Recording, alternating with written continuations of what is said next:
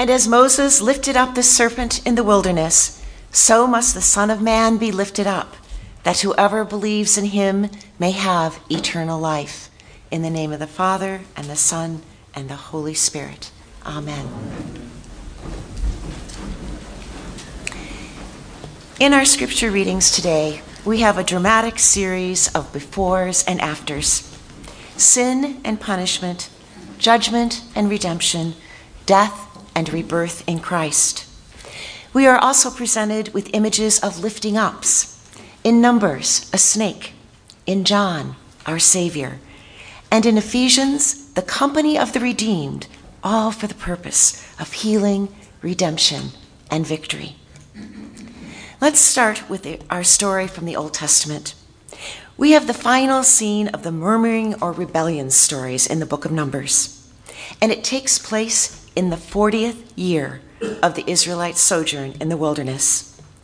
Although the first generation of the Israelites rescued from slavery has nearly died off, the second generation is about to enter the promised land.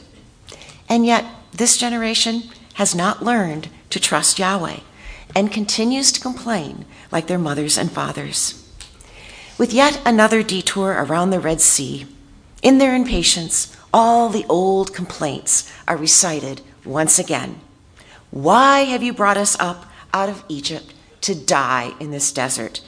There is no food and water. We loathe this worthless food. They complain against Moses and against the very God who has displayed his glory and power through their rescue from slavery the very God who they dramatically entered into covenant at Mount Sinai and who has provided for them in 40 years in the desert. Their ingratitude and rebellion is met with a deathly plague of venomous snakes. In their panic, they realize their sin and say to Moses, Pray to the Lord that he will take away the serpents from us. Moses once again appeals to Yahweh on their behalf, and once again the Lord relents. And yet, the Lord does not directly answer their plea. He does not remove the snakes. Instead, Moses is instructed to sculpt a bronze representation of these deadly creatures.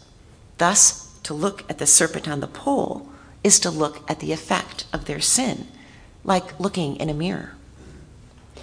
Many have found this story in Numbers puzzling. Why does the Lord have Moses construct a representation of what is also an Egyptian deity, one that is actually featured on Pharaoh's headdress. But this is no Egyptian magic, but a demonstration of the power and the wisdom of Yahweh. The Lord has the Israelites cast their vision at the very symbol of their punishment to clearly present to them that both the judgment and the healing are from the Lord. An ugly image of death becomes the source of a rescue from death. Unfortunately, the future history of Israel will prove that their repentance was short lived and a permanent solution to the problem of sin is still needed. So it should not be too shocking that Jesus, in his late night conversation with Nicodemus, which, which is what begins the passage we heard today, under the cover of darkness, will use this very image of the bronze serpent to point to the permanent redemption that will only come from the ugliness of his own death. With his analogy, Jesus points forward to a future event in which he will be lifted up on the cross, and then from the grave into the heavenly realm of God. Thus, the lifting up for Jesus has a double edge the humiliation, horror, and suffering of the cross, as well as the exaltation of the resurrection. Another before and after. There is no exaltation apart from the crucifixion, no cross, no crown. Before Jesus can enter into the victory of the resurrection, he must endure the cross. The road to redemption runs right through suffering and pain. As Isaiah foretold, he was despised and rejected by all, a man of suffering and familiar with pain, like one from whom people hide their faces. An ugly image indeed. In our passage in John, the focus on the lifting up is on its salvific effects, that whoever believes in Jesus may have eternal life. The point of the comparison between Jesus and Moses' serpent of bronze is the lifting up. What do we look for for our salvation? As the Israelites gazed upon the lifted bronze serpent, they would be saved from the serpent's sting of death. So too, our gaze must be directed at the Son of Man, who bore our punishment to save us from death's sting.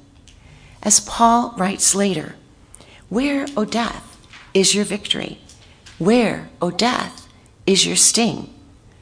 But thanks be to God, he gives us the victory through our Lord Jesus Christ. But there are important differences between Moses' pole and Jesus' cross. First, this rescue from death's grip is now complete in Christ. Secondly, believers do not gaze at the source of their own punishment, but at the Redeemer who has borne it. And it is not enough to simply look at the Son of Man. One must believe in him. And this belief is not mere intellectual assent. Jesus has told Nicodemus earlier that to be rescued from death, he must trust enough in Jesus to allow himself to be reborn of water and the Spirit. John here emphasizes that belief means coming out of darkness and walking in the light. It means doing what is true so that a good work can be seen as one carried out in faith. For as John states later in the passage read today, the opposite of belief is not unbelief, but disobedience. Whoever believes in the Son has eternal life, he says in verse 36. Whoever disobeys the Son shall not see life. The emphasis shifts in, in Ephesians to Christ being lifted up post resurrection, up to heaven, with the promise that those in Christ are also raised up with him. But Paul also starts with a before. We were dead in our sins, subject to the flesh and senses. And then Paul states, But God, being rich in mercy, because of the great love with which he loved us, even when we were dead in our trespasses, made us alive together with Christ. And by grace, he has raised us up with him and seated us with him in the heavenly places in Christ Jesus. A glorious lifting up indeed. But note that Paul insists we participate in the resurrection now, as we are invited to embrace the gift of grace that we have received. The goal is a transformed life. In verse 10, he says, one created for good works, which God has created in Christ Jesus. Lent is the perfect time to consider our own befores and afters. Each of us has a story of a before when we found ourselves caught in our own webs of disappointment, doubt, sin, and even shame. And we have all lived under the power of that broken and false self described in the Ephesians passage. Sometimes our own actions or attitudes cripple us so that we cannot see the after of a God who is waiting to love us and offer us grace. Deep into this year's Lenten journey, now more than halfway, where are we in this process of not just acknowledging our sin? but of coming out of the shame of sin to the light of forgiveness and grace. Ephesians offers us hope because it speaks of the miraculous change in status that occurs for us through Jesus who has been lifted up. We are no longer under the power of darkness and the prince of darkness. In Christ, we are told what he told Nicodemus we would be those born of water and spirit into the new life in Christ. Our befores can be transformed into afters. There is a wonderful confidence about the reality of our being raised up to a transformed state, radiating, throughout this Ephesians passage, because the source of the change is God. We do not deserve to be loved. We do not need, or nor can we, perform a miraculous turnabout in our own behavior through our own strength. Christ will do it for us through the power of His Spirit. We cannot take any credit for this guaranteed spot in heaven. He has guaranteed it for us.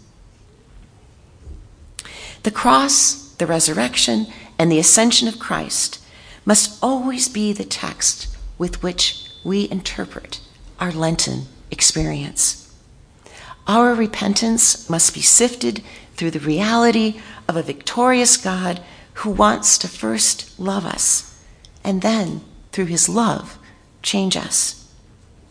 God does not ask us to look at our sin, nor to be reminded of our sin, but to look at our Savior, to gaze at the face of a loving and suffering Savior who has the power to meet our pain with his loving embrace, the face of a Savior who endured the pain of the cross so that we would be joined to him forever in the heavenly place, lifted up to the new Jerusalem, the new creation, and the new heaven on earth.